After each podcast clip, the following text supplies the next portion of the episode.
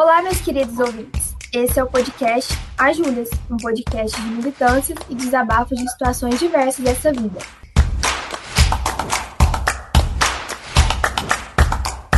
Eu sou a Júlia Chauri. E eu sou a Julia Mello, e hoje chega ao fim do nosso especial de mês da mulher aqui no podcast. Foi um mês dedicado a temas que são pertinentes ao universo feminino, discutido por mulheres incríveis que deixaram as nossas discussões ainda mais potentes. E para a gente fechar com chave de ouro o nosso mês, hoje a gente vai falar sobre o feminismo negro. A gente sabe que o feminismo no Brasil começou a dar seus primeiros passos em meados do século XIX, e naquele tempo as mulheres eram proibidas de participar da vida pública e não tinham direito ao voto. Para se ter ideia do domínio masculino, entre parênteses, no caso leia-se homem branco, durante o período do Brasil Império, a Constituição sequer incluía a mulher. Na cabeça de quem pensava as leis brasileiras, elas nem existiam como cidadãs. E para os formadores da Constituição Republicana de 1889, era desonroso ter mulheres participando da vida política. Os avanços começaram a surgir com a chegada do século XX. Nesse período, aconteceram greves em 1917 e 1922 e a criação do Partido Comunista no Brasil. Além disso, Nízia Floresta e Berta Luz, consideradas pioneiras do feminismo no país, fundaram a Federação Brasileira pelo Progresso Feminino, que tinha como objetivo lutar pelo voto, escolha de domicílio e pelo trabalho de mulheres sem autorização do marido. A pressão foi grande e o voto acabou sendo legalizado. O primeiro estado da nação a fazê-lo foi o Rio Grande do Norte, em 1927. Quase uma década depois, em 1934, o Código Eleitoral permitiu o direito ao voto e à representação política às mulheres. Naquele mesmo ano, uma representante do sexo feminino, Carlota Pereira Queiroz, ganhou o posto de primeira deputada do Brasil. O tempo passou e na década de 1960, marcada por pensamentos libertários mundo afora, as possibilidades foram ainda maiores, como o advento dos métodos anticoncepcionais e o acesso às universidades. Mesmo assim, apenas camadas médias da sociedade brasileira puderam usufruir de tais ganhos. Uma dúvida surge ao se analisar tais conquistas. Onde estão as mulheres negras? Porque aqui vemos um grande recorte de classe, gênero e social, ao vermos que as mulheres negras não estão sendo inclusas dentro das conquistas feministas. E é sobre isso que a gente vai conversar hoje. E para compor o nosso debate, a gente convidou aqui a Eduarda Jorge, militante do feminismo negro, estudante de educação física, a Edilane Aparecida, fisioterapeuta, e também a Alice Costa, formada em educação física. Presente-se aí para os nossos ouvintes, meninas.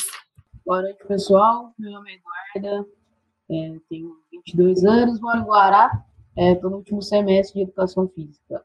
Bom, boa noite, pessoal. Meu nome é Edilaine, eu sou de Guará, mas atualmente moro em Uberaba.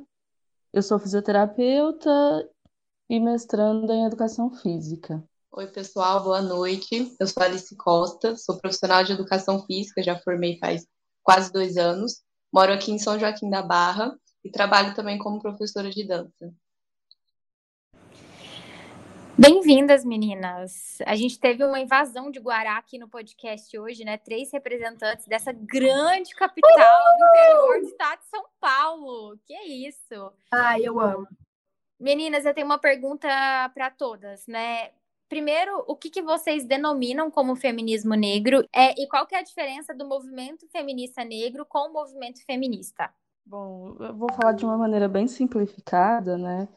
Que primeiro que a questão do feminismo é uma luta aí pela igualdade de gênero, né? A gente quer estar tá ali, é, brigar de igual para igual com os homens, a gente também quer ser vista.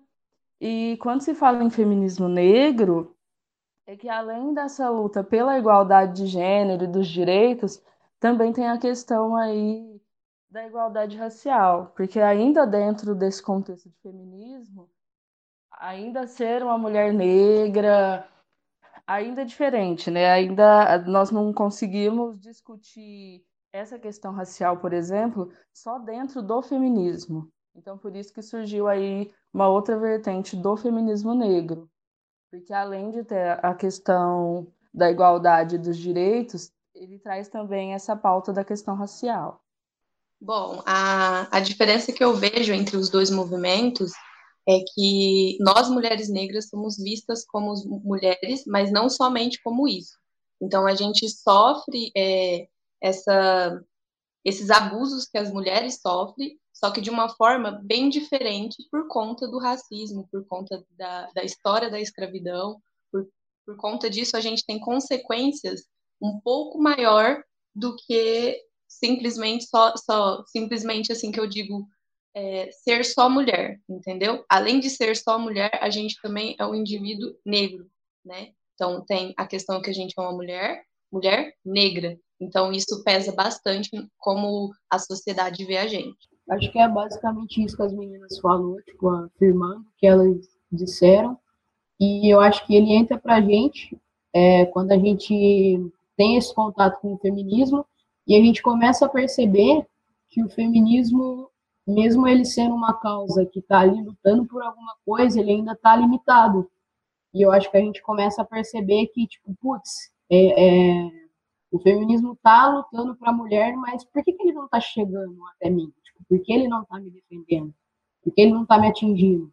E eu acho que é que, pelo menos no meu caso, foi aí que eu tive o primeiro contato com o feminismo negro, que foi entender tipo, e perceber que mesmo estando dentro de uma minoria e lutando por uma minoria, eu ainda assim era minoria.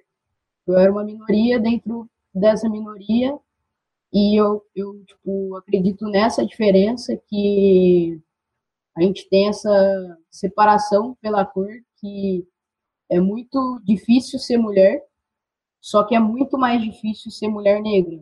Então, eu acho que a primeira diferença e o primeiro contato, quando dá esse estalo na mulher preta de perceber que o feminismo também deixa um pouco a desejar por ela, é, é isso aí de, de não se sentir representada pelo feminismo muitas vezes. É, e a gente acaba, acaba sofrendo né, o racismo no próprio movimento feminista, né? Então isso nos prejudica também.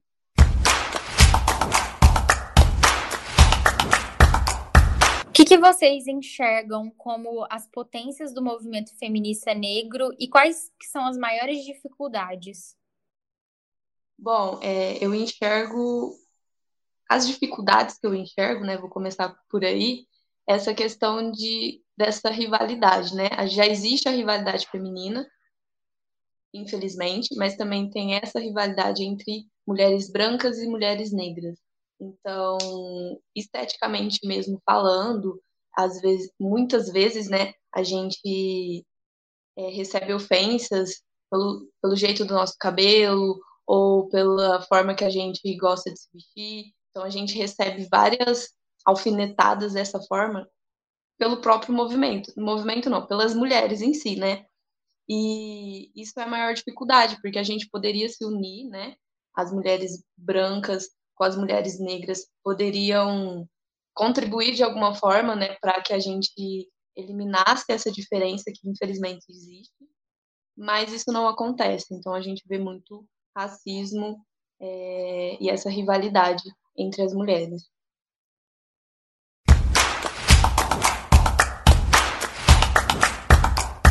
O feminismo negro é um movimento social e um segmento protagonizado por mulheres negras, com o objetivo de promover e trazer visibilidade às suas pautas e reivindicar seus direitos. No Brasil, seu início se deu no final da década de 1970, a partir de uma forte demanda das mulheres negras feministas. Movimento negro tinha sua face sexista. As relações de gênero funcionavam como fortes repressoras da autonomia feminina e impediam que as ativistas negras ocupassem posições de igualdade junto aos homens negros.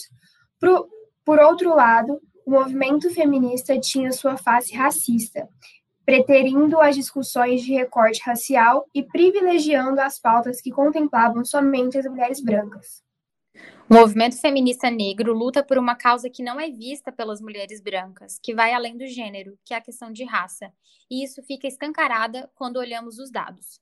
Em 2013, a PEC 66 foi aprovada, transformando em lei a reivindicação de empregadas domésticas, que há décadas lutavam por direitos trabalhistas. Não por acaso, as mulheres negras compõem a maioria de trabalhadoras do lar, 61,7%. E mesmo com o avanço trazido pela proposta de emenda constitucional, a realidade ainda permanece distante do desejado. As funcionárias que exigem seus direitos muitas vezes acabam despedidas, e sob ameaças e assédio moral. E é difícil efetivar a conquista.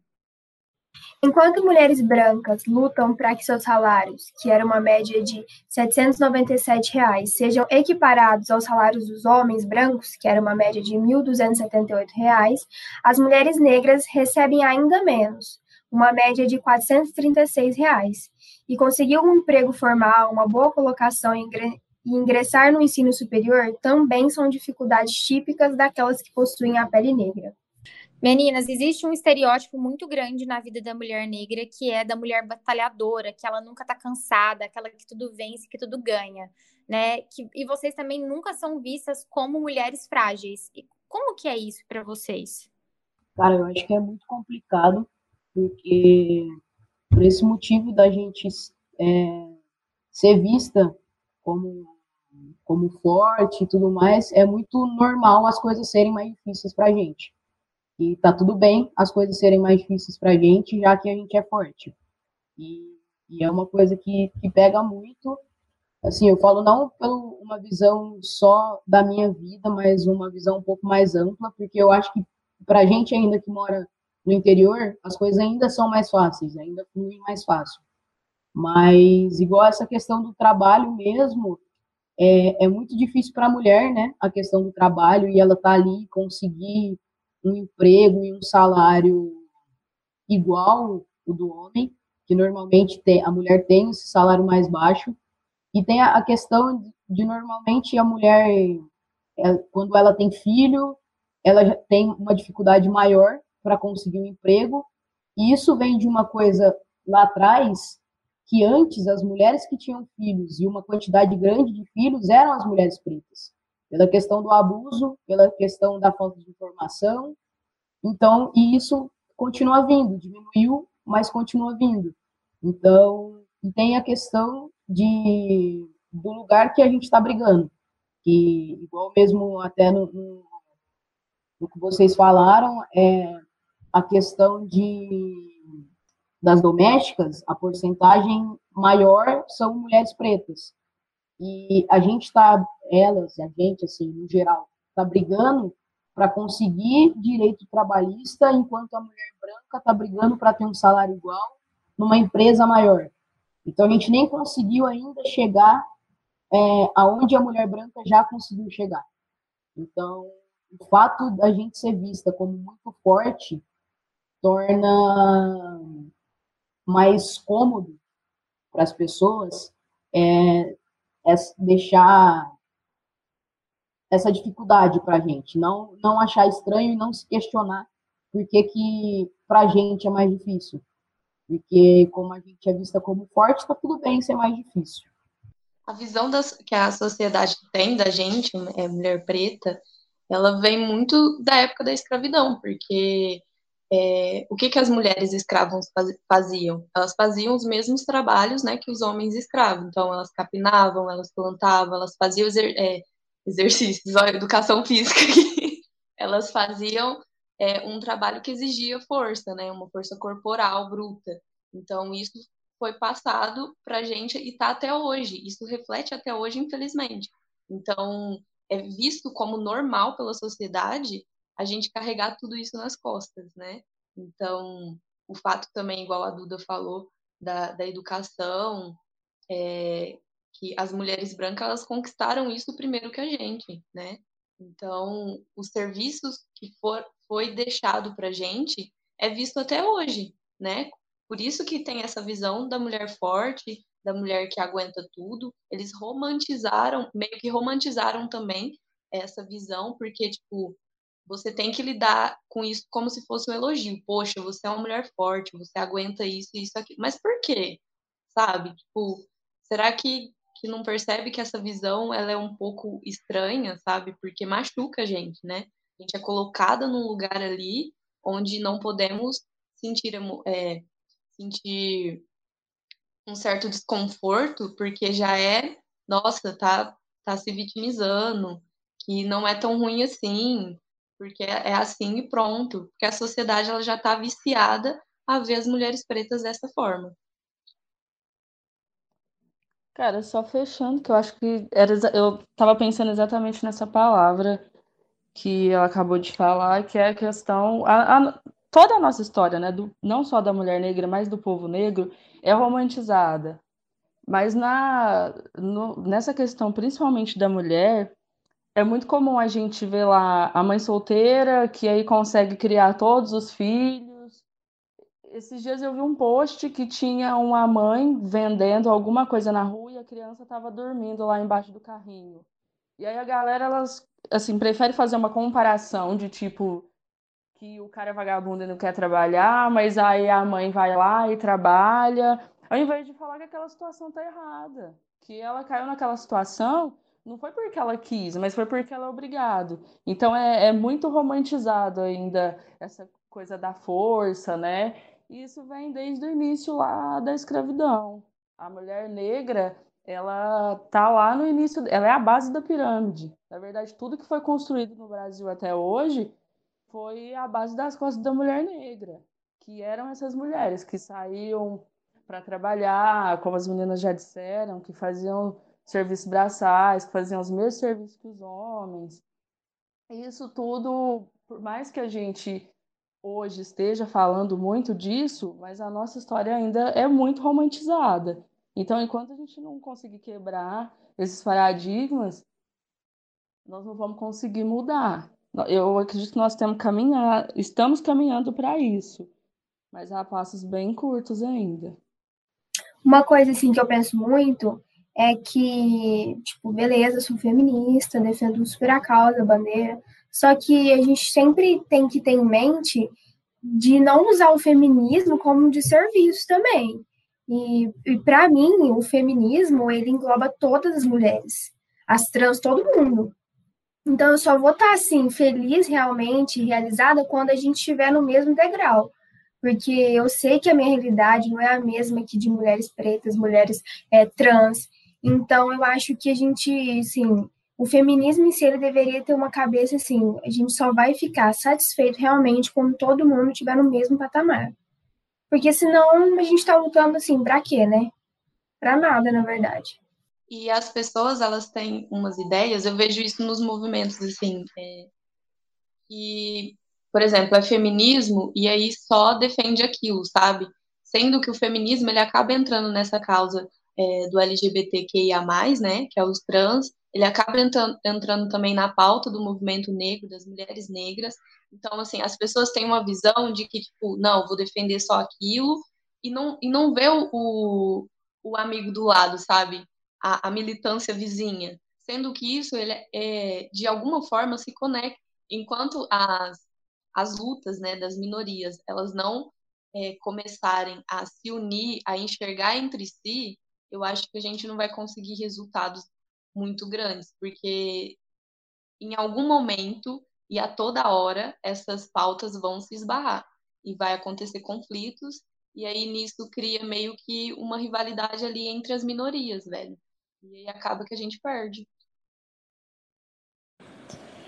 É, não faz sentido a gente lutar uma luta, né? A gente ir para a guerra de uma maneira excludente.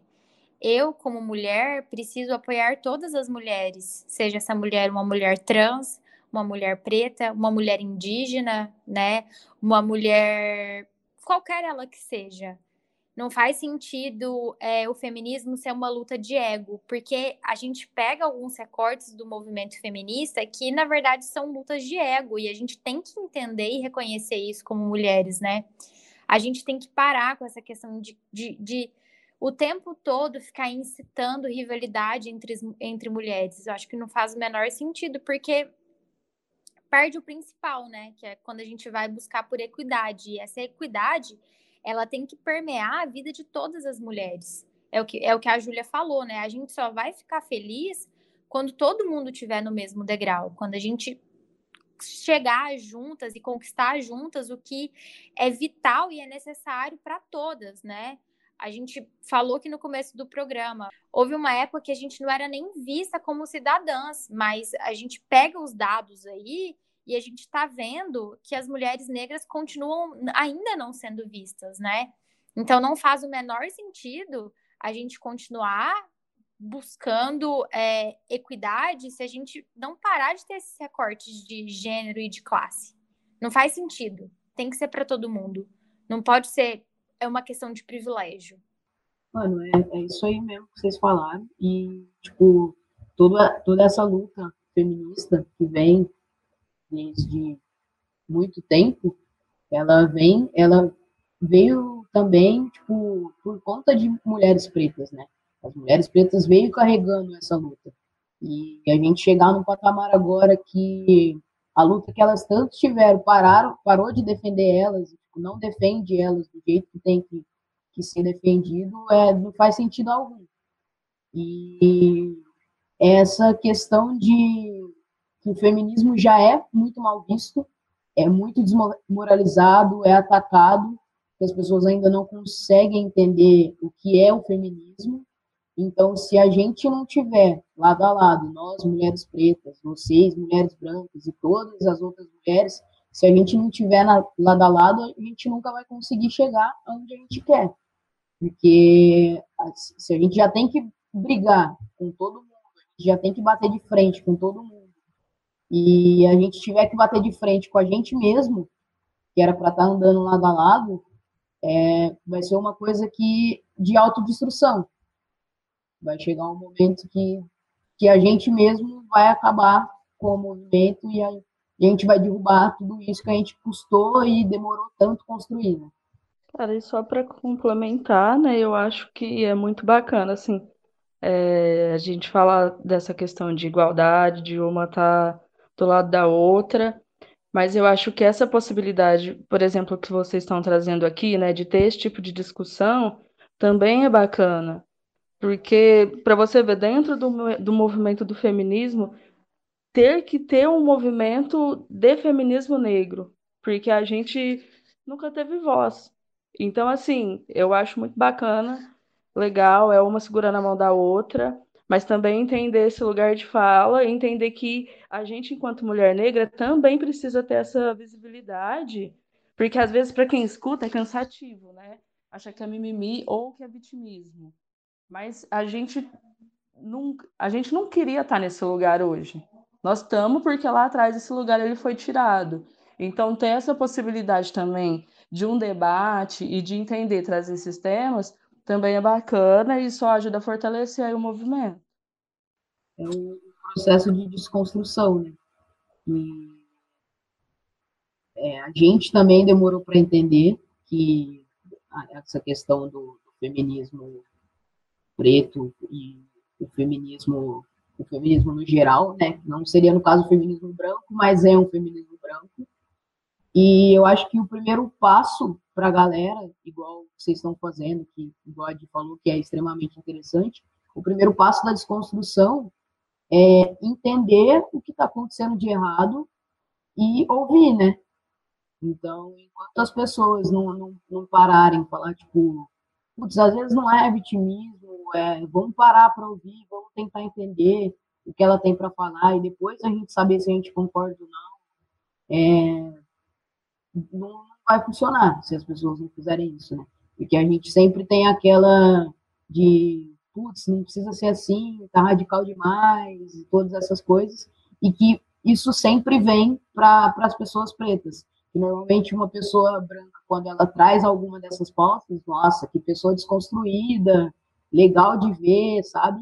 E quando é uma pessoa preta, é porque a gente é, é rebelde, a gente está radicalizando, então, é, é isso que a gente falou, é, é a importância desse espaço, que igual vocês estão dando para a gente, que a gente está buscando em outros lugares, para a gente poder, pelo menos, falar e mostrar o que a gente passa, para as pessoas começarem a ter esse fim, esse processo de desconstrução. Bom, gente, é muito importante com a informação, porque, por exemplo, é, às vezes as pessoas se questionam, ah, dois tipos de feminismo, né? O feminismo branco, o feminismo negro, só que não entende que enquanto as mulheres brancas estavam lutando pelo direito do voto, pelo direito de trabalhar, pelo, pelo direito de ser reconhecida como cidadã, nós, mulheres pretas, estavam lutando para ser reconhecidas como humanas, né? Então, meio que a gente, come, vou, dizer assim, que começou atrasado. Enquanto as mulheres brancas estavam conquistando é, os seus espaços, as mulheres negras estavam para trás, porque elas não eram nem vistas como, como ser humano, né? Eram escra foram escravizadas. Então, meio que demorou um pouco para é, tomar consciência de que sim, somos humanos, temos direito a votos, temos direito, é, direito à educação, temos direito a isso e aquilo. Então tem uma certa diferença sim entre, entre as duas pautas, né? Assim, vou dizer dessa forma. É, e é importante que as pessoas entendam essa diferença, porque é a realidade, entendeu? A gente é muito prejudicada até hoje por conta é, da escravidão. Então, é muita ignorância as pessoas acharem que é simplesmente mimimi, reclamação. Cara, a história tá aí, sabe? Não, não, não tem é, não tem como dizer que, não aconteceu, sabe? Não tem como dizer que isso não trouxe consequências extremas para gente, entendeu? A gente vê na televisão todos, todos os dias algo sobre racismo, a gente vê que as, é, o feminicídio acontece em maior proporção para as mulheres negras. A gente vê, teve o caso da, da Madalena, que ela é, foi um caso de escravidão moderna, apareceu até no Fantástico, sabe? Então é uma coisa que tá aí, tá na cara, não tem como negar que não, não tem diferença, não tem como negar que isso nos prejudica até hoje. Então é import, muito importante a informação, saber escutar, saber o local de escuta, o local de fala, é, ter empatia pelo próximo. Eu acho que fazendo isso, a gente consegue avançar muito mais rápido. Mas, infelizmente, né, é, tá nesses passinhos, mas é isso, né? Vamos lutando, vamos parar.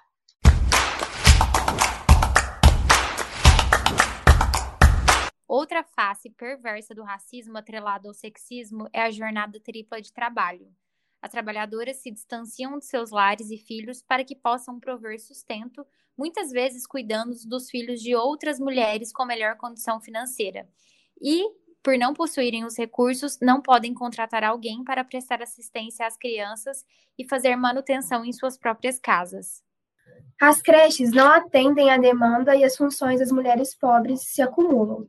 Chegar em casa após um longo dia de labuta e ainda assim precisar cumprir mais tarefas domésticas é uma realidade exaustiva que pode ser relatada por milhares de mulheres negras. E aí eu, eu pergunto para vocês, como que esses dados refletem hoje na vida de vocês? É, vocês puderem falar um pouco mais sobre a solidão da, da mulher negra em si. Primeiro que a gente que não somos vistas como padrão de beleza, né? Então, por muito tempo, hoje acredito que está melhorando, porque a gente tem mais representatividade né, na, na mídia, é, mas não somos vistas como padrão de beleza, é, muitas vezes não somos vistas como alguém para é, namorar, casar, porque tem esse racismo, tem esse preconceito. Então, é, as, as mulheres negras, elas foram abusadas de diversas formas na escravidão, e isso trouxe uma consequência muito grande até hoje, né? Porque é, a mulher, a mulher preta ela é vista como objeto até hoje. Então, isso traz uma consequência muito grande a essa solidão da mulher negra, porque é, é, é, tipo, mexe muito com a autoestima, mexe muito com por dentro, sabe? Porque, por exemplo, imagina você cresce, falando do meu caso, você cresce, você não se vê na televisão, você ouve piadinha é, a sua infância inteira sobre seu cabelo, seu nariz, é, sua cor. Como que essa criança cresce, sabe? Cresce com autoestima muito baixa, muito baixa. E também tem aquela, aquela carência, aquele afeto. Então, aquela carência de afeto. Então, muitas vezes, as mulheres negras se submetem a situações por, porque elas não sabem como é que é, como lidar, elas têm essa, essa carência, têm essa essa baixa autoestima, o que influencia muito, o que influencia muito no relacionamento. Então, assim, a solidão da mulher negra, ela, ela é muito pesada, sabe, de diversas formas e machuca muito. Eu acho que é basicamente isso que a Alice falou. E eu acho que quando a gente é mais novo, a gente sente mais isso do que depois, né, que a gente cresce. E, e até mesmo pela questão do, assim, eu falo que na minha vida eu me questionava muito porque, por exemplo, eu não tinha é, atração por pessoas pretas. Eu me questionava muito, eu ficava tipo, putz, parece que no meu meio ali, da galera que eu me relaciono, é sempre branco, branca, e é sempre assim, sabe? E eu comecei a me questionar sobre isso. E foi quando eu comecei a perceber que era aquela questão do eu não me achava bonita. Se eu não me achava bonita, eu não ia achar um semelhante a mim bonito também, sabe? Eu, se eu não me aceitava, eu não ia aceitar outra pessoa, sabe? E foi a partir desse momento, com, com o momento da aceitação, é, que eu comecei a ver as mulheres e homens pretos também como, como pessoas bonitas. E foi a questão também da representatividade que cresceu, que aumentou. E eu vejo que hoje tem uma melhora, que as crianças pretas hoje já sentem mais essa representatividade que a gente não teve quando a gente era mais, mais nova. Então, a gente cresce com isso, sabe? E até mesmo no meio que a gente vive, igual eu que escola particular a vida inteira, é, na minha sala mesmo, a vida toda era eu, de preta, aí depois entrou mais uma na minha sala, e, e aquele ambiente, para mim, era normal. Era sempre pessoas brancas na minha volta, e para mim era, tipo, totalmente normal. Até que quando eu fui para estudar em São Joaquim, eu fui para a escola pública, que eu fui para ETEC, e eu percebi essa diferença. E aí já tinha mais pessoas negras na minha sala, já tinha pessoa, mais pessoas pretas na escola. E eu falei, putz, eu passei a minha vida inteira achando um bagulho que, que um negócio era normal e não era nada de normal, sabe? Era totalmente diferente. E foi a, questão, a mesma coisa na faculdade. Na faculdade aconteceu a mesma coisa que aconteceu na, na escola já não tinha tanta, tantas pessoas pretas na minha sala, e mulher, se não me engano, preta só tinha eu. Até onde eu consigo me lembrar, só tinha eu. E ainda era, é uma faculdade particular, então as chances já eram baixíssimas, sabe? Então eu acho que a gente tem essa, essa carência, e às vezes a gente tem essa carência até na, na questão da amizade, sabe? Chegou um momento da minha vida que eu começava a me questionar porque eu não tinha amigos pretos e pretas, e que tinha certos assuntos que eu queria tratar com alguém que era da minha cor, porque outra pessoa não ia entender. Então, a, a gente cresce é, de uma forma extremamente difícil, sabe?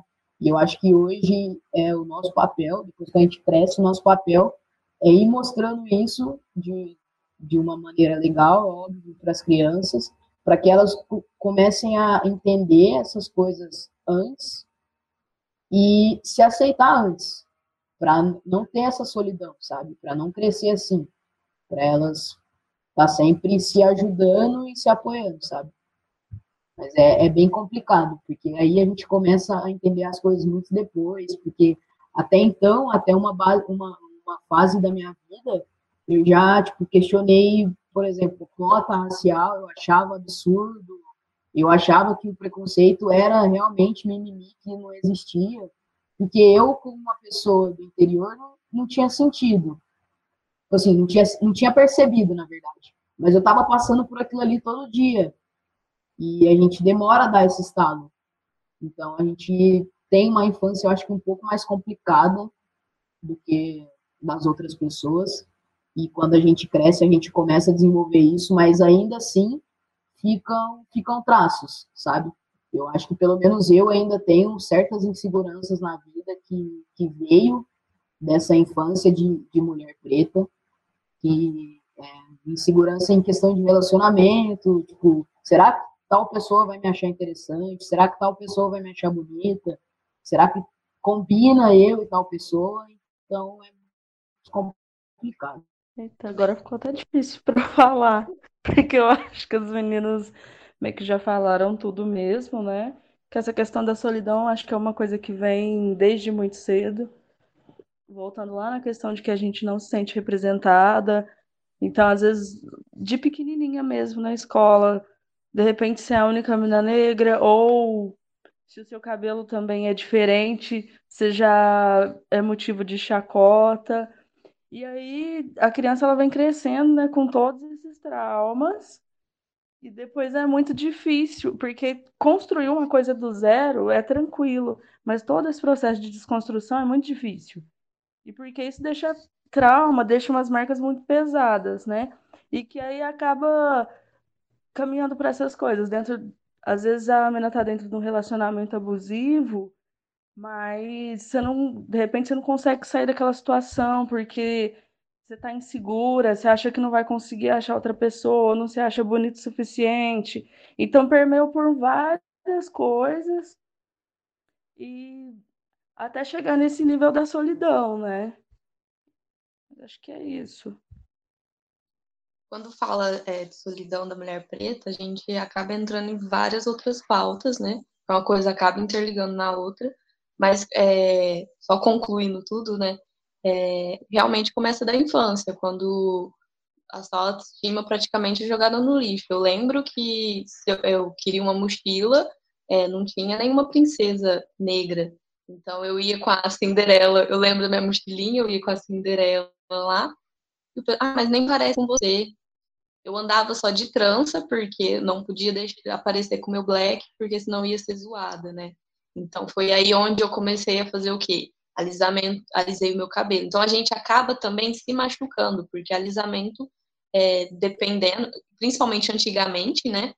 É, ele é muito prejudicial para a saúde, a gente sente pelo cheiro, né? Porque é muito forte.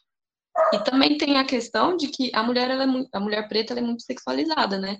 Um objeto ali. E aí, é, aí tem a questão das mulatas, né?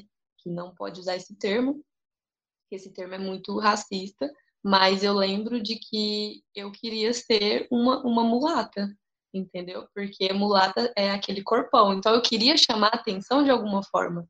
Já que eu não era bonita, pelo menos eu nem entendia sobre isso, né? Tipo, sexualização e etc. Mas eu queria chamar atenção de, de alguma forma. Então, quando eu estava aqui naquela, naquela fase de desenvolvimento, que eu recebi algum elogio, nossa, eu ficava tipo, ai, beleza, sabe? Eu ficava mais feliz. E aí que entra a parte que eu falei sobre que a gente acaba se submetendo a coisas que são abusivas, porque você fica carente de uma atenção, carente de um elogio. Então, é, é muito complicado essa questão da, da solidão da mulher preta, por, porque ela mexe muito com a nossa autoestima, mexe muito lá dentro, porque é uma coisa que vem desde a gente pode ver também que a maior parte da, da porcentagem de, de mulheres abusadas sexualmente são mulheres pretas. E por quê? Sabe? Então, é, é bem pesado essa questão da, da solidão da mulher preta, até porque é, é muito dolorido essa esse assunto sobre a solidão da mulher negra, porque ela atinge a gente desde a infância, né?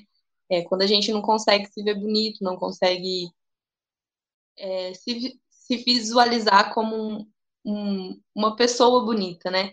E aí entra a parte que a Duda falou que muitas vezes ela se questionou, né? Porque que ela não acha, se sentia atraída por pessoas negras também.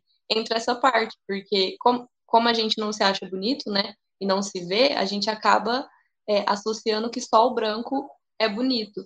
E aí entra a parte de que o homem negro, ele também acha isso. Então a gente vê as maiorias dos homens negros com mulheres brancas. Então, onde está a mulher negra aí, sabe?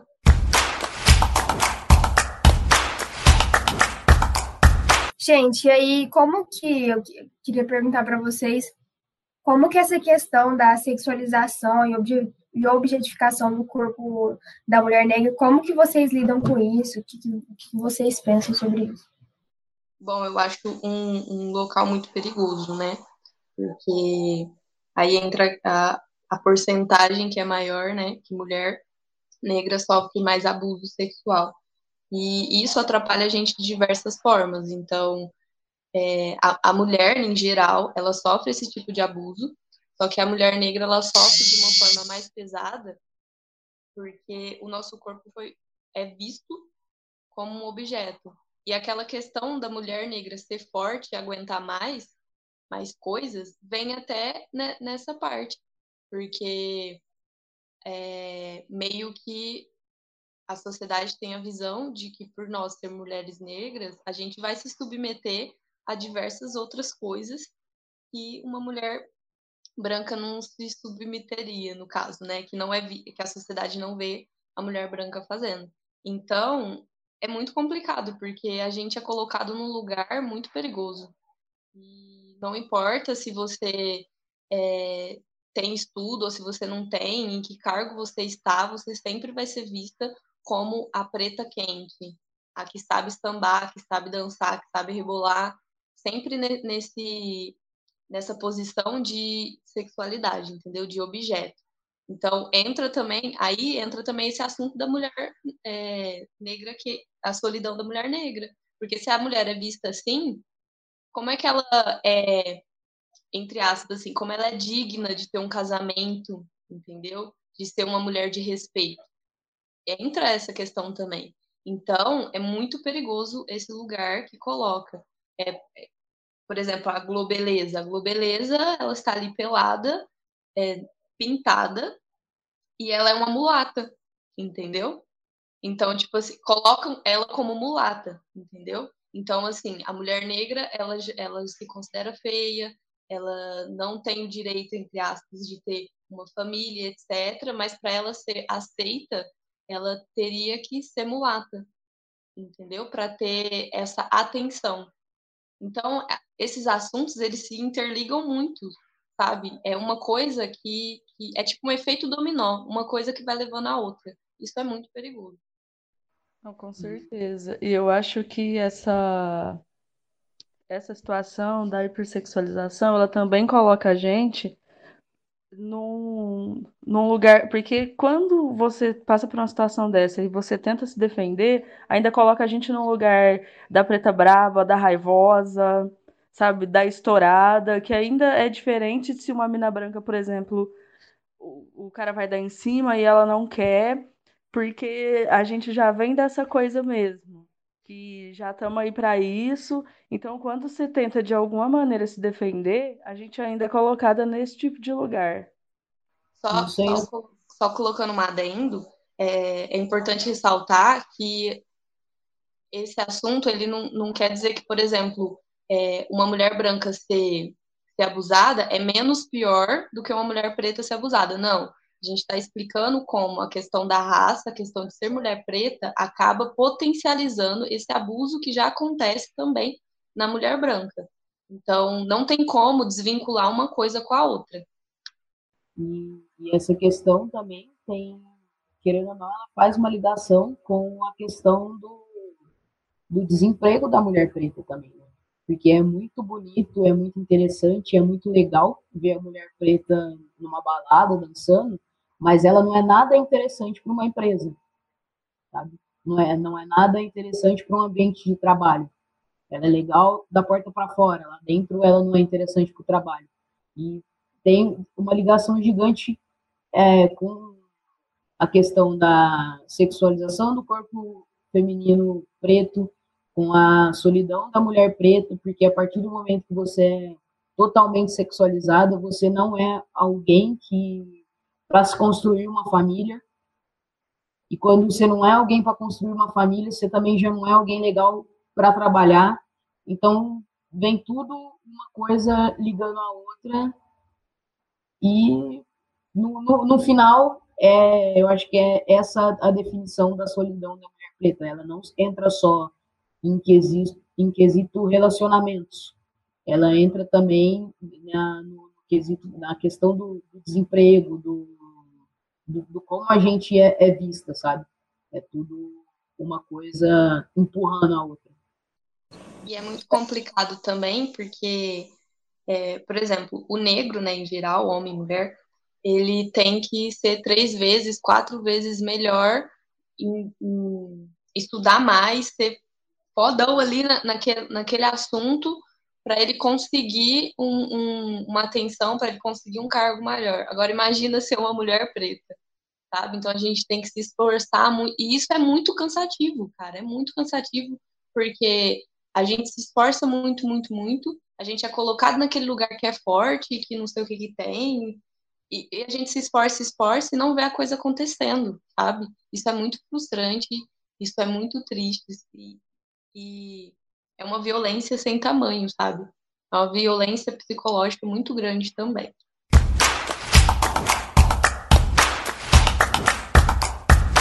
Cabelos lisos e loiros, narizes finos, bochechas rosadas, olhos azuis e axilas claras são, são alguns exemplos de como a estética ocidental celebra características brancas como melhores e mais belas. Por causa dessa padronização, atrizes negras são minoria absoluta e quase nunca são convidadas para e quase nunca são convidadas para estrelarem na televisão.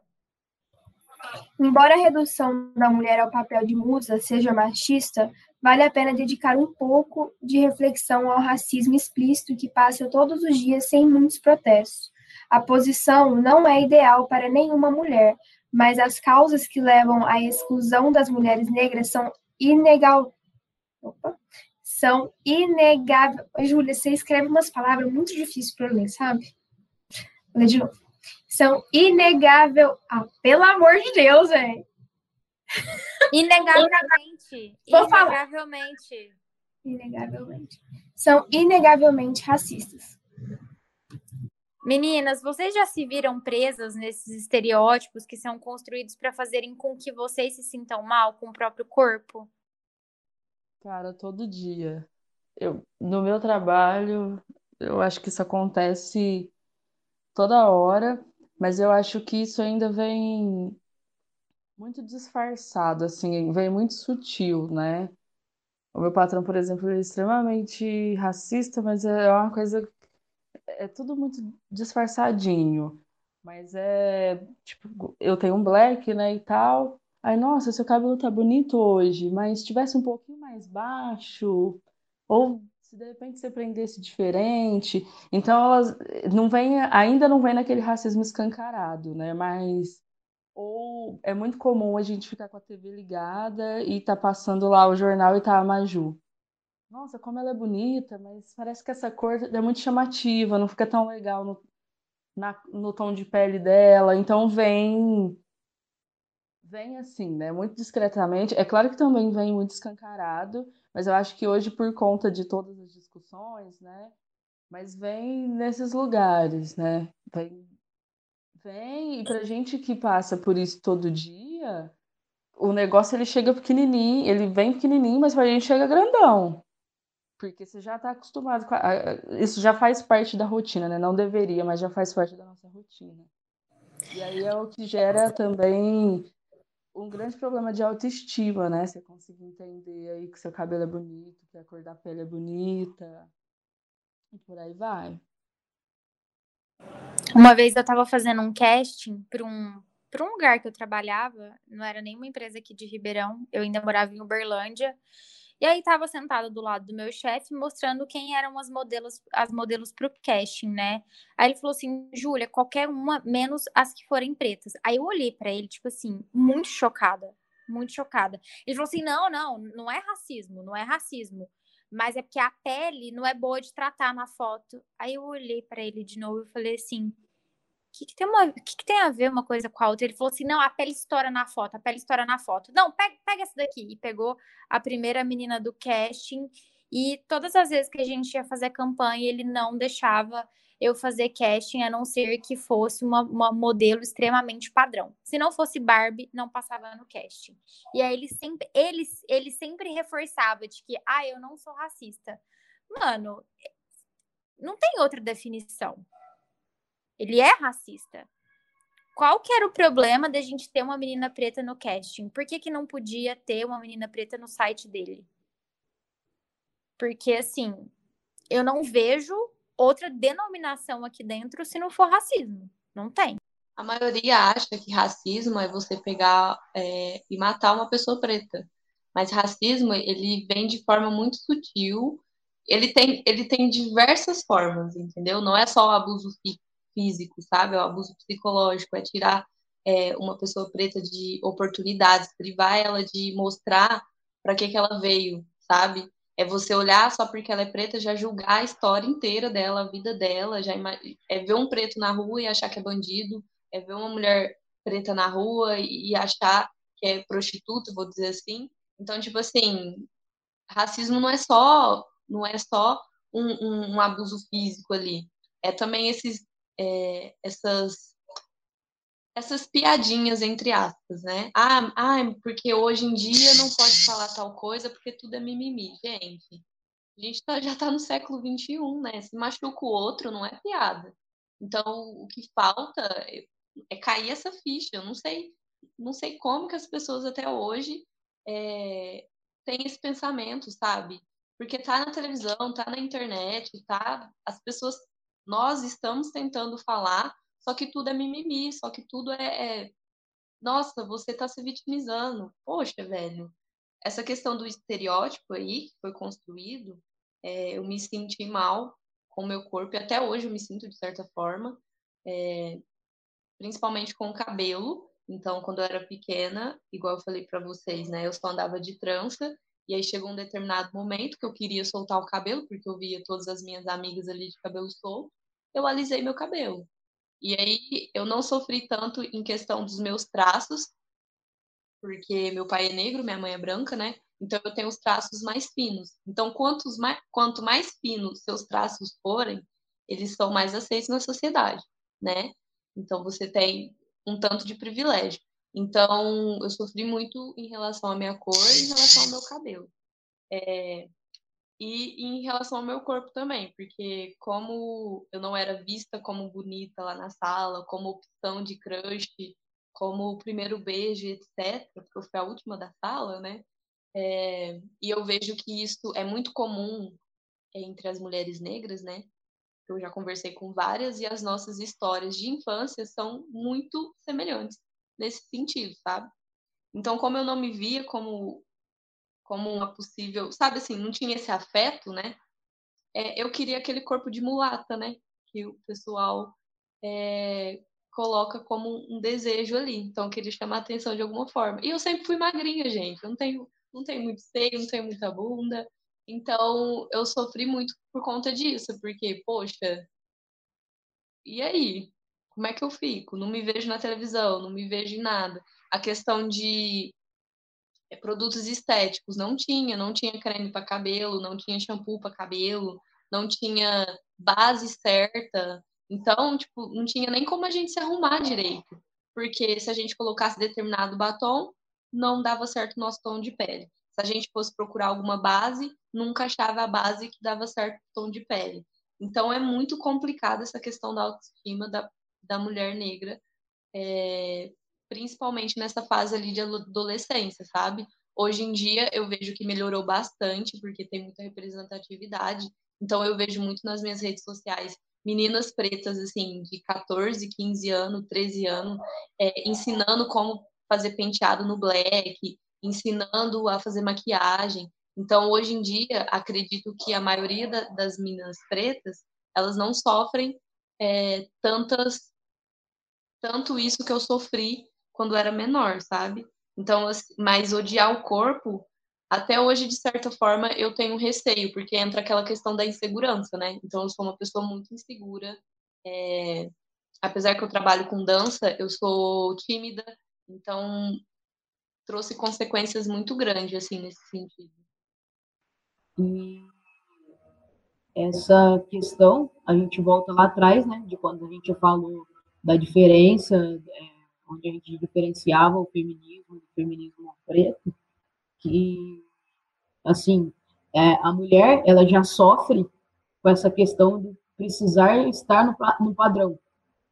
E se a mulher branca já sofre, imagina a mulher preta.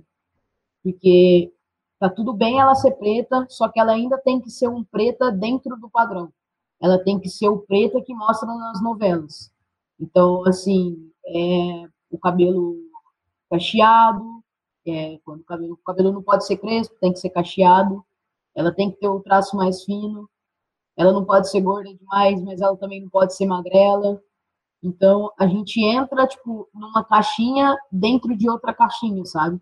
Então, é muito complicado é, a gente hoje ver uma mulher que não, uma mulher preta, que não sofreu e não sofre com a questão do, do estereótipo. Porque a gente está sempre tentando se encaixar, mesmo que seja no mínimo, a gente está sempre tentando ser o famoso normal possível, sabe? A gente não quer, tipo, em certo lugar a gente fica naquele receio de, tipo, será que eu posso soltar o meu black para ir nesse lugar? Ou será que é melhor eu ir de cabelo preso? Só que aí vai chegar lá, todas as mulheres brancas vão estar de cabelo solto, sabe? Será que eu posso botar roupa ou vai ficar muito vulgar? Só que todas as mulheres brancas vão estar com a roupa que eu queria vestir. Então a gente começa a entrar numa caixinha dentro de uma caixinha, que é onde a gente volta naquela primeira pauta que a gente discutiu, que é sobre a divisão do, do feminismo. Então é muito complicado. E a gente está sempre olhando para a mídia e falando, putz, eu nunca vou conseguir me encaixar. Porque mesmo que tenha uma mulher preta me representando, é, a, a gente tem uma diversidade muito grande dentro da, da, da população preta. Então, ela representa, talvez, ela é a representação mais perto do que eu vou conseguir chegar, mas ela ainda não é a minha representação. E isso acontece demais. Acaba que quem ganha assim essa visibilidade na televisão são as pessoas, é, são as mulheres negras que têm o cabelo cacheado, porque não pode ser crespo demais, igual a Duda falou, que tem traço mais fino e que tem o corpo ali aceitável para a sociedade. Mas cadê a, a mina preta gorda, a mina preta retinta? Cadê a mina preta com cabelo crespo, black power, entendeu? Então, esse negócio que a, que a Duda falou de ter que pensar que jeito que vai usar o seu cabelo para ir para algum local é muito, muito pesado, porque assim, se prender, é, vai aparecer ainda que é black. Se deixar solto, vai parecer que é black. Se pôr trança também, a gente recebe vários comentários quando tá de trança. Se pôr dread, então, sabe? Então nunca tá bom. Simplesmente pelo fato de você ser preta, sabe? E, e falando de uma forma geral dos negros, né? É, por exemplo, você, se você é um, um gay branco, você é tratado de certa forma. Mas se você é um gay preto, você é tratado de outra forma. Então a gente recebe uma violência muito maior, assim, uma coisa muito muito agressiva, sabe? E tem esses comentários sutis que eles vão se tornando muito agressivos. E aí, quando a gente é, bate de frente questiona sobre isso, a gente é tratado como? Como raivosa, como a que é mimizenta. Então, assim, a gente fica coado, não sabe o que fazer, porque nada tá bom. Então, isso é, gente, isso é muito doloroso eu estava falando com a Duda mais cedo que ano passado eu estava muito por dentro da causa, estava estudando bastante. Só que chegou um momento que isso começou a me afetar muito forte, que eu comecei a ficar triste com a situação. Porque eu via que acontecia as coisas na, na, na minha vida, que às vezes eu perdi a oportunidade simplesmente por ser negra. Então isso te deixa muito abalado, te deixa muito. É muito cansativo, sabe? Acredito que nenhum negro gosta de ficar falando sobre isso, porque é muito doloroso. Ele, ele chega num ponto assim, assim muito delicado, sabe? Eu acompanho algumas mulheres negras e chegou chegou uma época assim que a maioria delas, né? Eu até falei, poxa, todo mundo junto. Meio que, gente, eu, eu não vou falar só sobre isso. Eu tenho outra coisa para falar. Eu sei falar sobre maquiagem, eu sei falar sobre sobre cabelo, eu sei falar sobre culinária, sei falar sobre isso mas a gente é colocado toda hora em algum determinado lugar simplesmente por, por ser negro, sabe? Isso é muito injusto, isso é muito doloroso.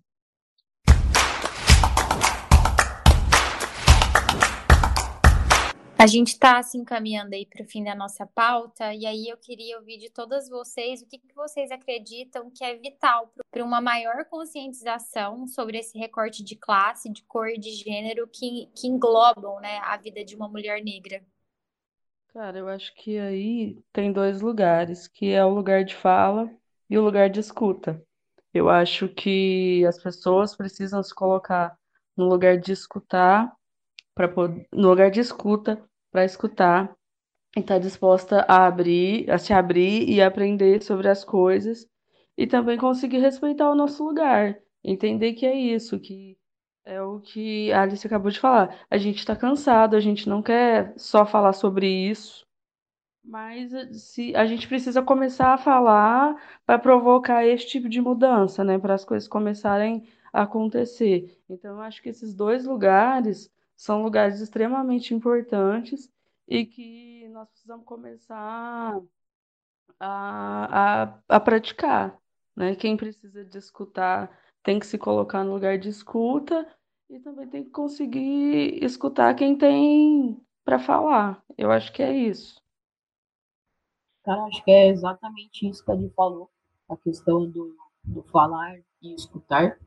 E para a gente conseguir falar e para as pessoas conseguirem escutar, a primeira coisa que acontece é a aceitação. É, eu acho que a sociedade precisa começar a aceitar as coisas. Precisa começar a aceitar que a sociedade é machista, que a sociedade é homofóbica, que a sociedade é preconceituosa. E, no meio disso, a gente precisa aceitar também que, mesmo que a gente tenha várias causas, dentro dessas causas tem situações excludentes, que no meio disso, no meio, por exemplo, da causa LGBTQIA+, é, o, o, B não é de, defendido com tanta força. É, no meio do, do feminismo, as mulheres pretas ainda não são representadas e defendidas com, com unhas e dentes. Então, eu acho que para a gente começar, não adianta a gente falar se as pessoas não aceitam que isso acontece, porque é falar em vão. Então, o primeiro passo, assim, que eu acho que é essencial é a aceitação. É, é o mundo aceitar tudo que acontece e, e ver, cara, entender, porque aceitar e não fazer nada fica elas por elas. Então, a gente precisa aceitar e estar tá aberto para isso, sabe? Que entra a questão da empatia, que ainda é uma coisa que é muito bonito de falar, é lindo falar sobre empatia, mas é muito difícil de ter. Então, hoje todo mundo adora falar sobre empatia, que as pessoas precisam ter empatia, principalmente nesse momento que a gente vive agora, o que a gente mais escuta é sobre empatia. Mas aonde está essa empatia com as mulheres pretas? Aonde está essa empatia com os homens pretos? Aonde está essa empatia com as mulheres? A gente está vivendo isso ou a gente está só falando disso? Então, eu acho que a gente chegou num momento que às vezes a gente está falando muito, sabe? Eu, eu, eu, sinto que às vezes eu sou repetitiva em algumas falas. Que a galera fala, putz, mano, para de militar um pouco, velho, fica quieto, deixa eu passar uma vez. Eu falo, cara, não dá, eu preciso falar. Se eu tô falando nesse canto e vocês não estão me ouvindo, imagina se eu ficar quieto. Então, é, é uma questão muito delicada, cara, é muito complicado mas é, chegou no momento que não depende mais só da gente brigar. A gente já está brigando demais, a gente está cansado de brigar. Chegou no momento que depende das pessoas aceitar isso, das pessoas ouvir a gente, entender o que a gente está brigando. Porque se tivesse tudo bem, a gente não ia estar tá brigando, porque a gente está cansado, a gente está de saco cheio de falar. E é chato, mano. Tem hora que eu me vejo como chato também, que eu falo, porra, tá chatona hoje, eu. Mas Fazer o quê? Eu preciso disso, eu preciso falar, eu preciso fazer as pessoas me entender. Mas é isso aí, mano, é o que a Di falou. E a gente saber o nosso lugar de escuta, e eu tenho que entender quando alguém chega em mim e vai falar sobre gordofobia, eu não, não, não sofro isso, então eu não posso debater, eu tenho que sentar e escutar. Se a pessoa está me falando que está acontecendo, é porque está acontecendo. E, e o, o, feminismo negro, eu acho que hoje é isso é, falta as pessoas entenderem procurar sobre o que é. Porque ele não foi, ele não tomou essa força à toa. Se não tivesse acontecendo, a gente estaria de boa, vivendo a nossa vida, igual Alice falou. A gente tem muito para falar, cara. A gente tem muito para falar sobre muitas coisas. E a gente tem que ficar falando sobre uma coisa só e é muito cansativo. Mas é isso aí. Bom, eu acho que para mudar, né, tudo as, as meninas falaram, né? Muito importante. Eu acho também que é válido é, as mulheres brancas dar espaço para a gente, né? Porque elas têm um espaço maior, precisa ser conquistado mais, claro, mas tem um espaço maior e fazer isso que vocês estão fazendo, por exemplo. É, incluir a gente em assuntos, não só sobre o racismo, também sobre o racismo, mas não só ele, mas, por exemplo, se você tem um espaço na sua empresa e, e consegue convidar uma mina preta ou um, ou um homem preto para fazer um trabalho lá, cara, chama. Você tem que, que dar espaço para essas pessoas também. Aí, beleza. É, muitas pessoas falam, ah, eu sou antirracista. Tá, mas se você é antirracista, mas fica parado, de braço cruzado, se você escuta uma piadinha racista, você não questiona nada, você fica quieto. Se você vê alguém sofrendo algum, algum abuso de certa forma, você fica parado e não, e não fala nada. Se você se diz antirracista, você tem que dar espaço para pessoas pretas mostrarem os traba o trabalho dela. Porque só assim as pessoas vão ter mais visibilidade da gente. É dando exemplo, exemplo por exemplo, da representatividade. Então, é, quando a representatividade não tinha representatividade, olha, olha como a minha infância foi, sabe? Foi dolorida, me trouxe consequências até hoje de é, inseguranças e outras coisas. Agora, esses, essas, esses menininhos de agora, sabe? Esses adolescentes de 13, 14 anos que eu comentei, é, que estão estão descobrindo que pode fazer penteados, estão descobrindo que pode fazer maquiagem. É sobre isso, dar espaço da gente mostrar o que a gente sabe fazer também, entendeu? É, dar espaço, saber escutar, né? Como, como as meninas falaram, você tem que, que... Porque o que, que acontece? Meio que quando a gente. Eu sinto isso, quando eu vou discutir sobre isso com alguém, é, que alguém vem e me pergunta, é meio que uma briga ali, a conversa acaba se transformando em uma briga, é como se tivesse que sair um vencedor dali. Tipo, eu tenho que ganhar nessa conversa. Não, gente. Senta, escuta sobre o que o outro quer falar, depois você dá a sua visão e se, tá, é, você fala a sua visão, a pessoa vai te explicar até você entender. Só que da forma que está sendo conduzidas as conversas, as brigas na internet, os comentários, não vai levar a lugar nenhum. Então, é muito importante que, que melhore é, a escuta e também a, essas pessoas que se dizem antirracistas, dá espaço para gente. A gente precisa de espaço para poder mostrar o que, que a gente veio. A gente tem muita coisa para mostrar. A gente é, é capaz como qualquer outra pessoa, entendeu? Então, é, é isso, gente. É um assunto bem cansativo mesmo, deixa a gente bem triste, deixa cansado, real, fisicamente, psicologicamente. Mas infelizmente, né, como as meninas falaram, a gente tem que sempre, todo dia falar alguma coisa, todo dia a gente tem que militar. Todo dia a gente está numa roda de amigo, um amiguinho fez um comentário, você tem que chegar, opa, cara, não é assim, não repita essa frase, sabe? E a gente sai como chata e é esses adjetivos aí. Mas é isso, no mais. Gente, antes da gente ir para os quadros, é...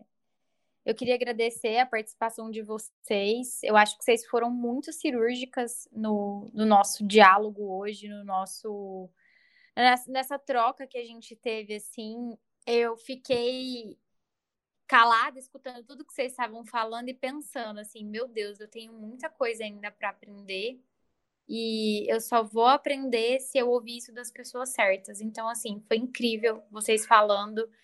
É, foi uma aula, assim, de verdade, e eu fiquei muito feliz. Eu falo todo programa que tem convidado, nossa, como esse debate foi plural, mas eu acho que hoje foi assim, foi a potência do plural. Vocês foram perfeitas, de verdade. Acho que agregou muito, eu acho que a gente construiu, assim, um episódio com muita informação, mas um episódio muito humanizado, baseado nas experiências de vocês, que, que vai fazer, acredito que a diferença para quem estiver ouvindo. Então, muito obrigada, de verdade. Foi, foi ímpar. Não tem nem o que falar, assim. Eu, eu meio que gaguejei, eu sempre falo muito no podcast, mas hoje foi demais. Sério, gente. Brigadão. Foi top. Não, foi muito bom. Eu ainda tô, eu ainda tô impactada, gente. Não, e eu vou desabafar. Meu desabafo de hoje vai ser relacionado. Eu tô muito impactada, assim. Eu fiquei ouvindo, assim, sabe? Ouvindo, sabe quando você ouve a cena? É. Eu ouvi a cena e, tipo, foi muito Sim. bom. Então, vamos pros quadros?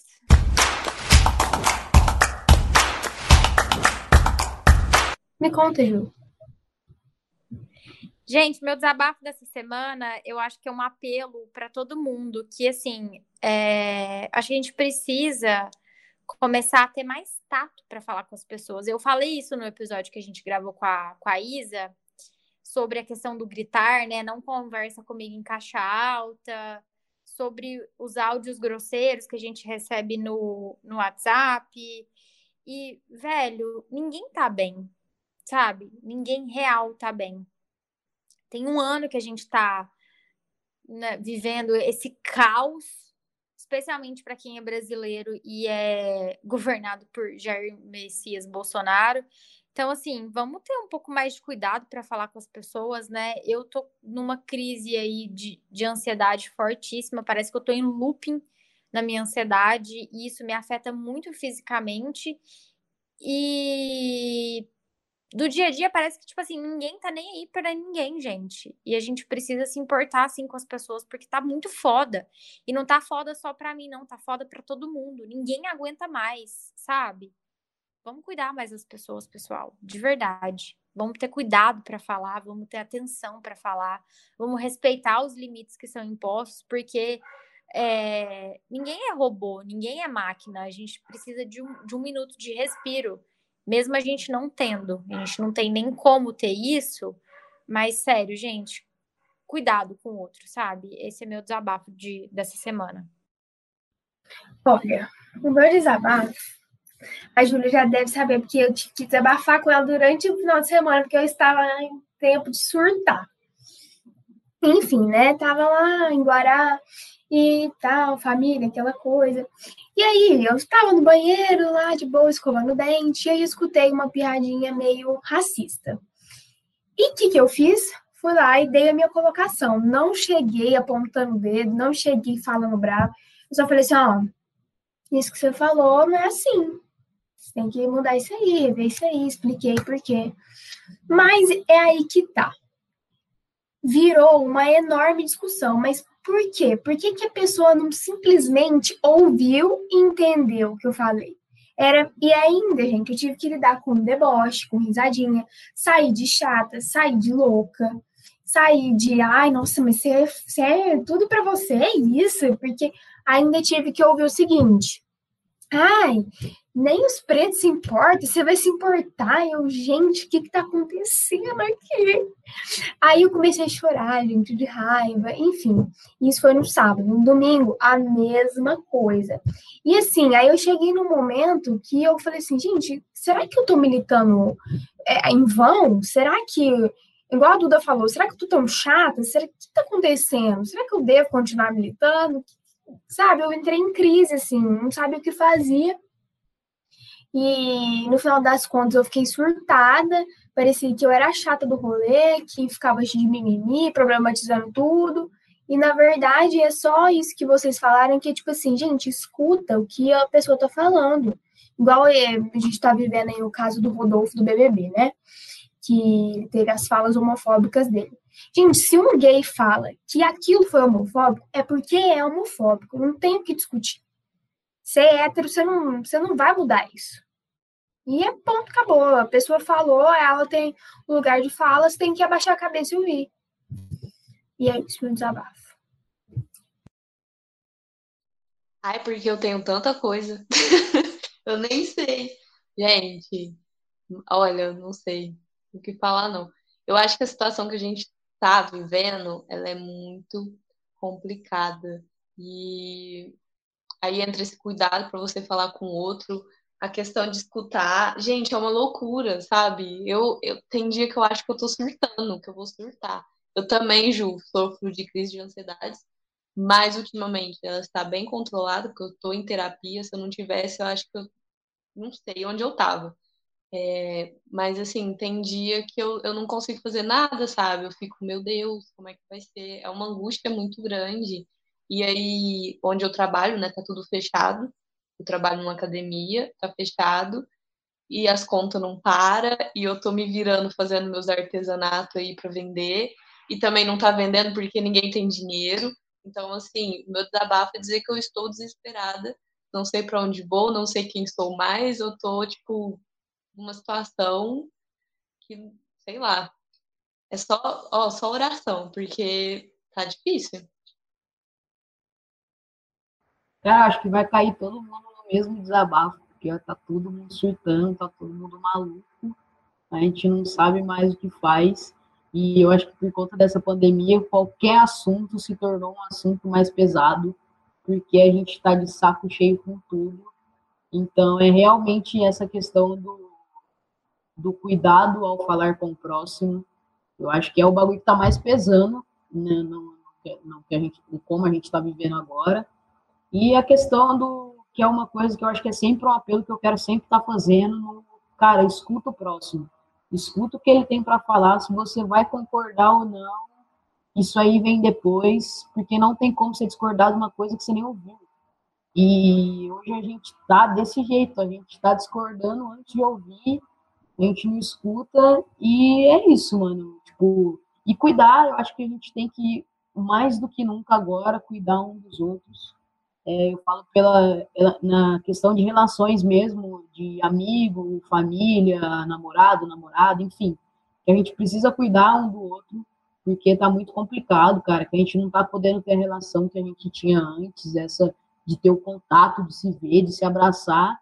E às vezes aquele amiguinho caladinho ali que não manda mensagem mais, às vezes não é porque ele simplesmente esqueceu que você existe, sabe? É que tá tudo tão difícil, a gente tem que lidar com tanta coisa esse negócio, esse jogo de, de interesse, de tipo, fulano não me mandou mensagem, então eu não vou atrás não. Galerinha, não faz isso não, pelo amor de Deus, cara. Vai atrás do amiguinho sim, que às vezes ele tá só esperando essa mensagem sua.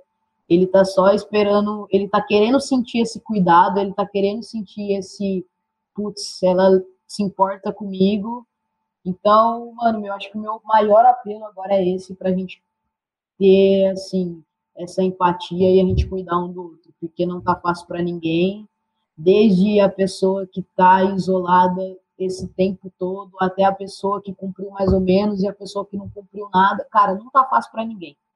É, eu acho que a gente não tá agora num, num lugar de ficar julgando o que as pessoas estão fazendo. É óbvio que tem coisas assim que são um pouco absurdas, que a gente fica, putz, é possível que o fulano tá fazendo isso. Mas, enfim, não, não é o que a gente tem que fazer agora. A gente precisa muito cuidar um dos outros, porque foi igual falou a questão do nosso governo, que a gente precisa fazer um pouco mais isso, né? Que tá faltando esse cuidado com a gente, então a gente vai ter que se cuidar. Mas é isso aí, galera. Eu acho, eu não sei nem se é um desabafo, eu acho que é mais um pedido no sentido de ter esperança, né? Eu tenho uma frase do crioulo que para mim é um mantra assim que eu carrego para a vida, que ele fala que as pessoas não são más, elas só estão perdidas. E aí no meio, até dentro dessas coisas que a gente falou sobre racismo, né, de tudo que tem acontecido, tem dias que fica muito difícil acreditar nisso. Você acreditar que tipo o ser humano quer melhorar, né, vamos para frente mas eu acho que é mais um, um pedido nesse sentido, sabe? De colocar um pouco mais de fé no outro, tentar entender aí que a situação está complicada e é para todo mundo, mas de ter esperança que eu acho que é isso mesmo, que eles estejam realmente muito perdidos e que a gente caminhe aí para o centro, sabe? Para achar aí um lugar de afeto, de carinho, as coisas ficarem um pouco mais tranquilas. É isso. Vamos pro Fala aí, Ju? Vamos.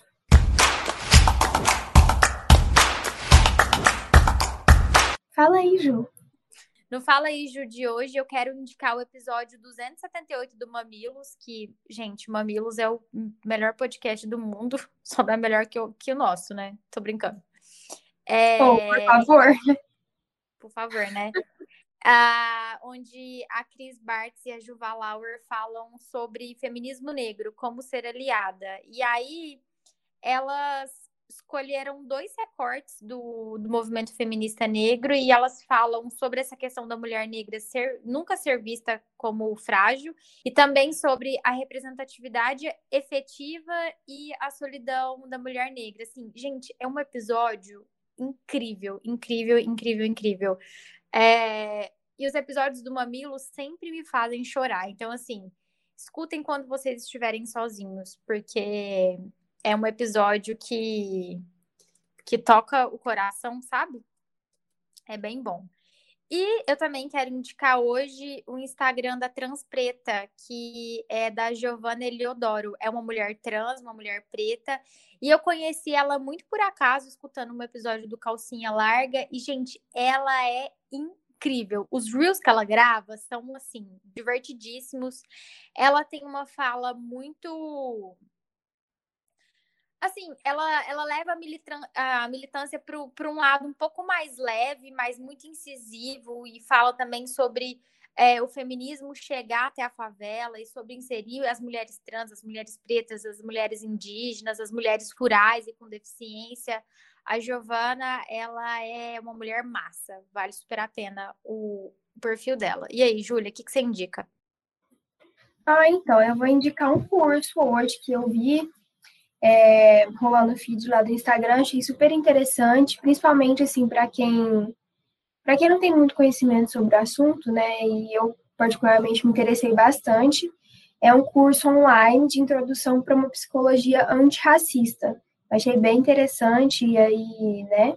Para a gente se informar e aprender mais. Então, a indicação fica aí. O link para o curso está na bio do Instagram Pretitudes. É, vocês vão lá no Instagram, tem todas as informações. O valor do curso é de 50 reais. Né? Tá de boa, né? Vamos lá. E é isso aí. Bora que bora. É, Duda, Alice, Edilane, vocês têm alguma indicação aí pro, pro episódio de hoje?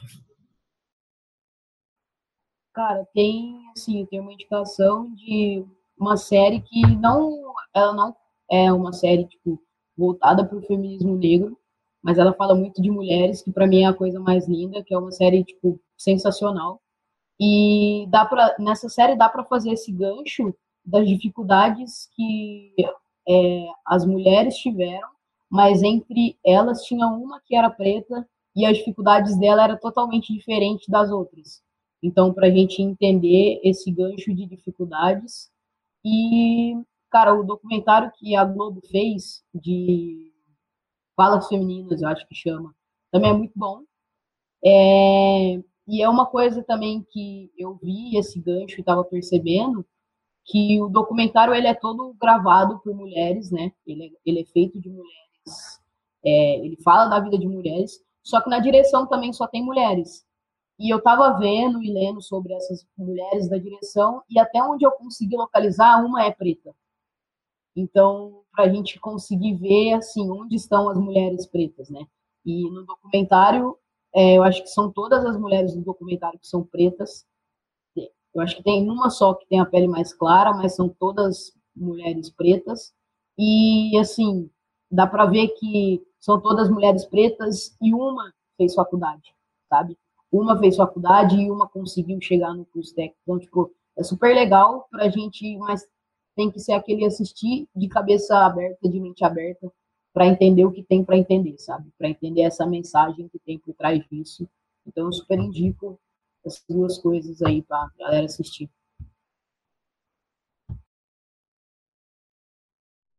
Bom, eu vou indicar duas influencers negras, né? Tem a Gabi de Pretas, que eu sigo muito ela. Ela fala muito sobre a questão do racismo também, só que ela não fala só sobre isso, então ela fala sobre maquiagem, ela fala sobre adoção, ela fala sobre looks, sobre culinária, então ela fala muitas outras coisas, né? Tem a Luciele Assis também, que ela, ela fala muito sobre roupa, estilo, ela também, algumas vezes ela fala sobre racismo e essas questões, só que eu acho o trabalho dela é muito incrível. Você olha no Instagram dela, é tudo organizadinho, tudo, sabe? Ela, ela se dedica muito. E são duas que eu sigo bastante, assim, que eu vejo muitas coisas. E o livro que, que eu quero indicar, né, é Quem Tem Medo do Feminismo Negro, que é da Djamila Ribeiro. Aí eu queria ler um trecho aqui que tem nesse livro, que me impactou bastante. Eu acho que vai dar uma resumida do que a gente falou é, hoje. É assim, ela é, eu não sei falar o nome dela, gente, da, da mulher que falou isso. Ela é, se tornou oradora, né? Ela é uma ex, ela é uma ex-escrava que se tornou oradora e fez um famoso discurso em, na Convenção dos Direitos das Mulheres em Ohio. E, e aí esse discurso é intitulado como é intitulado assim, é e, e não sou eu uma mulher. Aí eu vou ler aqui para vocês. É, Aquele homem ali diz que é preciso ajudar as mulheres a subir numa carruagem, é preciso carregá-las quando atravessam um lamaçal e elas devem ocupar sempre os melhores lugares. Nunca ninguém me ajuda a subir numa carruagem, a passar por cima da lama ou me cede o melhor lugar. E não sou eu uma mulher? Olhem para mim, olhem para meu braço. Eu capinei, eu plantei, juntei palha nos celeiros e homem nenhum conseguiu me superar eu não é, e não sou eu uma mulher, consegui trabalhar e comer tanto quanto um homem, quando tinha o que comer, e aguentei as chicotadas. Não sou eu uma mulher, pari cinco filhos e a maioria deles foi vendida como escravos. Quando manifestei minha dor de mãe, ninguém, a não ser Jesus, me ouviu. E não é, e não sou eu uma mulher, então acho que dá uma resumida aí no, no tema de hoje. Cara, eu liguei a câmera porque eu tava justa para mostrar que eu tava com o livro da Djamila e eu ia ler justamente esse. esse Foi mal, né? Edilane. Né? Não, Olha, nossas mentes se é, Exatamente, achei, achei até bacana. Mas é, é isso, né? Mas a minha sugestão também, além desse livro da Djamila, eu acho que Pequeno Manual Antirracista também, isso deveria ser um livro de cabeceira, que é uma leitura assim super tranquila, fácil, e que todo mundo deveria ler para conseguir entender como funciona aí no nosso cotidiano, no dia a dia, né? E a minha outra sugestão é um livro que chama Extraordinárias, é da Duda Porto de Souza e a Ariane Carrara, que é, é uma leitura muito gostosa também, que falam de todas as mulheres que ajudaram a revolucionar o Brasil então são trechos, é, são curtinhos, é um livro lindo, lindo e bem fácil de ler. E falam de todas essas mulheres, desde mulheres negras e mulheres brancas também, que ajudaram aí na Revolução do Brasil. Então são essas duas sugestões. É isso, gente. Muito obrigada pela participação de vocês hoje. É... Posso falar que esse é meu episódio preferido? Ou é muita falácia que eu falo isso em todo episódio? Mas esse vai ser, né? Ah, vai esse ser, é né? favorito. Fala que vai. Vai, esse vai. é meu episódio favorito. É porque eu sempre falo que esse é o meu episódio preferido. Aí, por muito tempo, ficou o episódio sobre mulheres na política que a gente gravou com a Duda Hidalgo, que era tipo assim: rolou um romance ali, eu e o episódio, mas acho que o de hoje vai ser o meu preferido. Vai ser difícil superar, gente. Foi. E eu acho que o de hoje foi o, o maior episódio que a gente já fez. Maior episódio. Estamos crescendo. Estamos crescendo. Gente, muito obrigada. Foi foi massa demais. A participação de vocês foi, já falei, né? Foi cirúrgica. É... Que a gente continue essa discussão em outros canais, com outras pessoas, que a gente consiga, que a gente consiga pulverizar essa mensagem para mais pessoas. Que o feminismo não seja mais um recorte de raça, ele, que ele seja para todo mundo é, e que ele não seja mais visto como mimimi, que seja, um, seja como tomar uma água, que ele faça parte da nossa vida dessa maneira. Muito obrigada. Eu quero agradecer pelo convite, tá? Muito obrigada pelo convite. E é isso, também gostei de participar e foi gostosa a conversa. Espero que tenhamos contribuído de alguma forma aí para mudar a cabeça de algumas pessoas, ou plantar uma sementinha para vocês ouvintes procurar saber mais, procurar entender, porque informação nunca é demais. Bom, só agradecer também, agradecer o convite, fiquei feliz demais quando eu recebi o convite. E, assim, obrigado pelo espaço, que é uma coisa extremamente importante, não é todo dia que a gente tem esse espaço. E, mano, desejo para vocês, assim, tudo de bom, que vocês cresçam demais. É, mas é isso aí que as meninas falou. Qualquer coisa que vocês precisarem, tamo junto. E cabeça aberta sempre para ouvir o próximo e entender é, todas as coisas, dentre todos os assuntos, não só esse, que eu acho que a gente está num eterno processo de desconstrução. É, eu não sou perfeita, não sou a pessoa, tipo, zero racismo. Eu acho que até a gente tem um pouco de preconceito, um pouco de racismo dentro da gente. E a gente está nessa luta cotidiana para tirar esses hábitos da gente. Então é isso aí, que vocês consigam ter essa cabeça aí também e que a informação chegue para vocês, assim como ela chega para a gente. E gratidão demais mesmo, assim, pelo convite, fiquei muito feliz. E que vocês continuem dando esse espaço para a galera, mano, aproveitando essa voz de vocês aí, continua dando esse espaço para a galera e que o canal de vocês só cresça aí. Felicidade demais para vocês. Bom, também só agradecer, né? Eu fiquei extremamente feliz. Eu, às vezes eu troco muito esse tipo de ideia, por exemplo, com a Duda ou com um grupo específico ainda que a gente tem, né?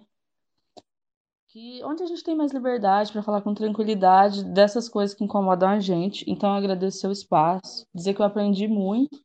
Espero ter acrescentado, né, alguma coisa aí para quem vai escutar. E só desejar vida longa aí ao esse espaço de vocês. Muito bacana essa iniciativa. E é isso. É isso, pessoal. A gente se ouve então no próximo episódio. Obrigada, Júlia. Obrigada, Júlia. Tchau. Tchau.